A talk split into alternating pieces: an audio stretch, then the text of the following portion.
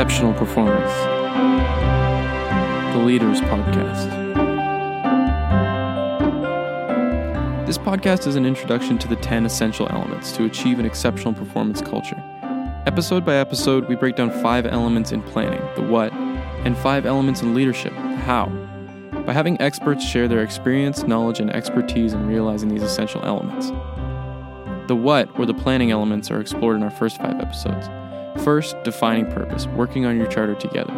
Then, taking stock, getting real about today.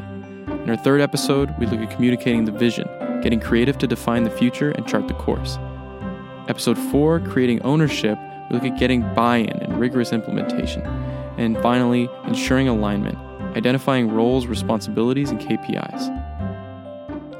So, Rob, if our listeners have been following, uh, we covered in our first two episodes that they've done some work to define their organizational purpose and they have an accurate sense of where they are today. What comes next? Well, the fun part comes next, and everybody wants to get their hands into this dough, and that's the creative definition of point B. I mean, any planning process is really about defining the journey from point A, where we are today, to point B, some desired future state.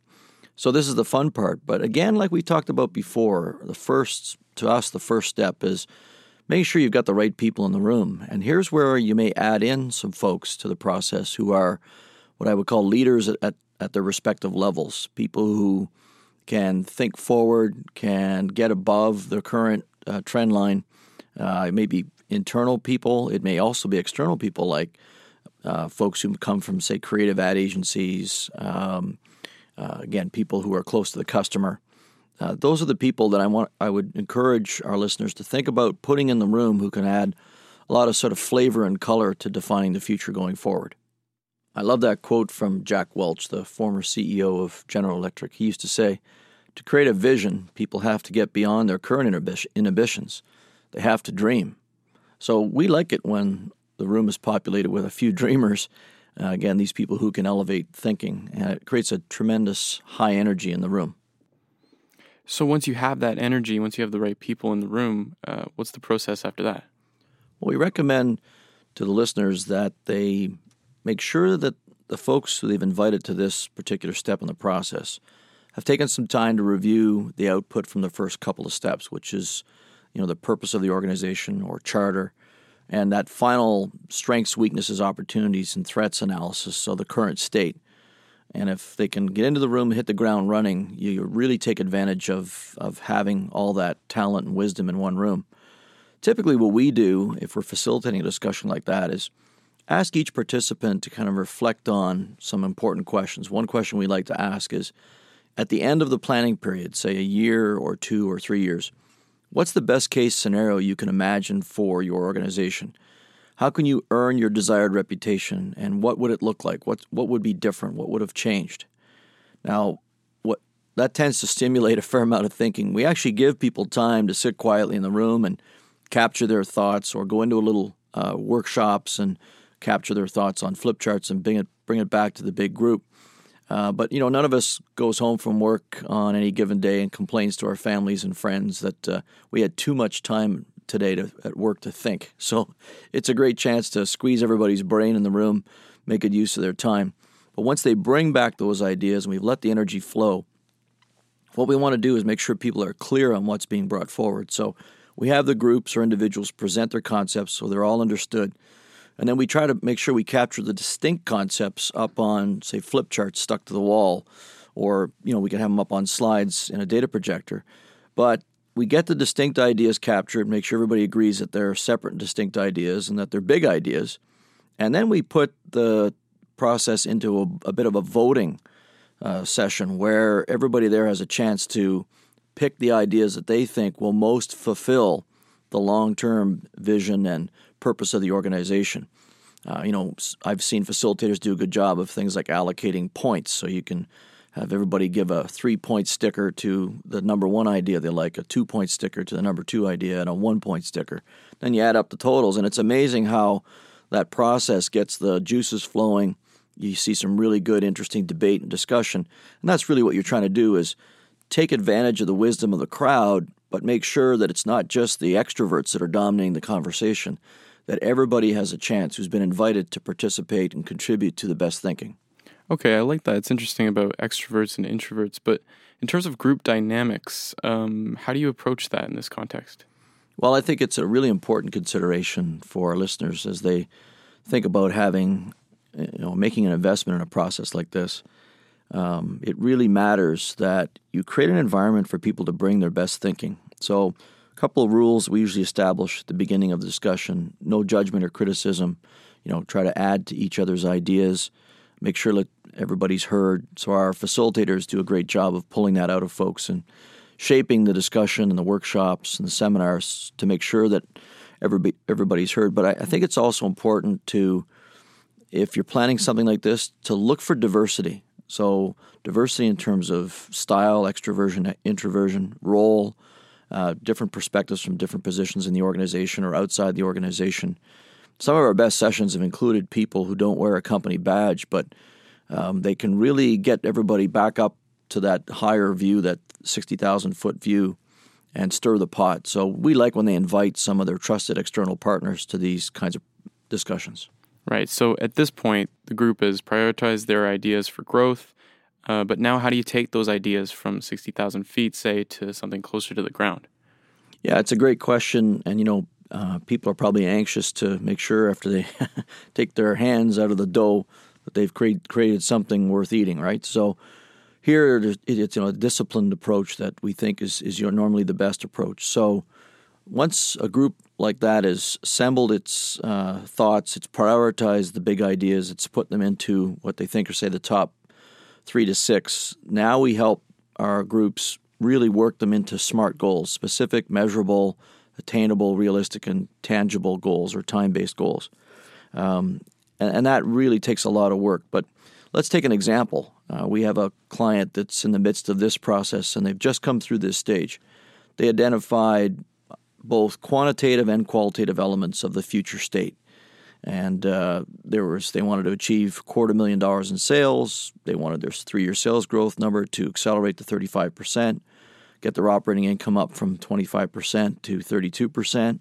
They want to be the number one performing subsidiary in terms of sales per capita. Uh, they wanted to establish themselves as the lead country for future technology launches, and then also be recognized as a great pool for talent to be promoted through the organization globally. Some some lofty goals. Um, so they had put some specifics around them, but then of course you've got to drill deeper and make sure that those big ideas, even as you get them to be smarter goals, get down and cascaded through the organization. Okay, so what are the specifics in terms of getting that done? Well, let's go back to that example. So the, those were what we might call their desired outcomes or or uh, objectives, if you want to state it that way. Smart goals. They were the elements that made up this future state, the point B of their journey out three years. So then the discussion turns to okay, so if those are the key deliverables, what are the methodologies to get there? And they brainstormed and had a great session and came up with a whole bunch of different alternatives. The ones that this group locked in on were particularly powerful. So they decided that to achieve those kinds of outcomes in you know financial and non-financial terms, that in their business they needed to become a launch machine. It was it's critical. It's a high-tech business that needs to move quickly. So they wanted to submit and launch 27 new uh, product uh, improvements and new products through their R&D function and into the marketplace in the next three years, which was a twofold increase in the previous three years of activity. They wanted to in license 10 new technologies uh, valued at over $100 million over three years. So that was a, a step they had never taken before to look at in licensing other proprietary developers of that technology. Then they turned some attention to the developing their organization. So they they made a bold move to invest in the realization of their desired corporate culture. They've been thinking about this for a while, and they think there's a an opportunity there. Uh, they've identified the game changers in their organization. They're going to be building capability sets, and then they've they're going to build a whole new um, business development team that has a more of a consultative approach with some of their key customers. So that was that bucket, and then the third bucket of strategy was around divesting and getting out of some non-performing businesses or businesses that were not contributing as much to bottom line as in the past, and eliminating those sort of low value um, uh, not only business units but reorganizing people and resources to support some of the bold moves. You know, they got to say no to some things so you can say yes to others. Is is the approach that uh, that they took, and certainly certainly one we recommend to your listeners, Eric. Right. But how does a planning group like this know that the strategies they've come up with are going to work? No, it's a very good question. a lot of people that we interact with will just sort of uh, hope, but you know, hope is not a strategy. So it actually will lead us to our next podcast where we talk about creating ownership and getting buy-in and rigorous implementation. But another important aspect is again it goes back to who do you put in the room, and you want to make sure you brought in experts who are close to the customer, who've got experience, who've seen things either work or not work before, who can at least speak to that experience and have some category expertise. The other thing, though, is to make sure that, again, all voices are heard and that there's a good debate and discussion and that position doesn't trump good thinking. So I think that's where it, it's a requirement, in our opinion, to have uh, an experienced facilitator who can manage the egos and the energy in the room and make sure that people buy in and that there's you know vigorous head nodding when the process is done. So we actually have an exercise at the end where we allow the groups to throw out any idea or vote against any idea that the that the collective has just decided on. So you get we call it it's an objection clinic. So is there anybody here who objects? Kind of like when you go to a, a wedding, uh, speak now or forever hold your peace. And you know, from time to time, someone will bravely put up their hand and go, you know, I listened to the discussion on, let's say, you know, investing in uh, this new business, and here are my concerns.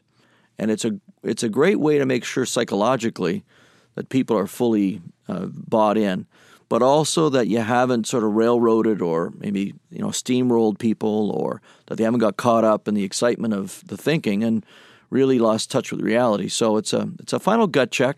You know, from time to time we hear things that uh, do make a group a group think. In fact, we were just with a group a few months ago um, in North Carolina, and the newest member of the team, uh, again a quieter person who had just joined the organization from the outside who wasn't with the commercial business. She's actually the head of the compliance group. Uh, but she had a great comment about, you know, do we think that the, the customers who are in that category will be able to move from a technology point of view to embrace the strategy? And it really made people think, and they appreciated, wow, here's somebody coming at this question from, you know, a perspective that normally you wouldn't get from, you know, someone's in a compliance role. But they had the technology experience. It was a great comment. It really made people think. And the group actually modified the strategy to take a little bit more of a modest uh, approach to technology and introduce it in a pilot form first, which, when they reflected on it, was a smart move. And they are now reaping the rewards of doing a beta, a pilot, seeing the results that come back. It's made the launch a huge success. So you never know where the where the where the, where the wisdom's going to come from, but that that sort of last gut check exercise that we call the objection clinic uh, tends to create a lot of value. Okay, so now we're moving from thinking and creativity to implementation and what else can be done in planning processes to set up rigorous implementation. Uh, we're going to cover this and more in our next episode, Creating Ownership. So be sure to subscribe to catch episode 4 and future episodes of Exceptional Performance. On behalf of myself, Rob, and the team working to bring you this podcast, we thank you, and we'll see you next time.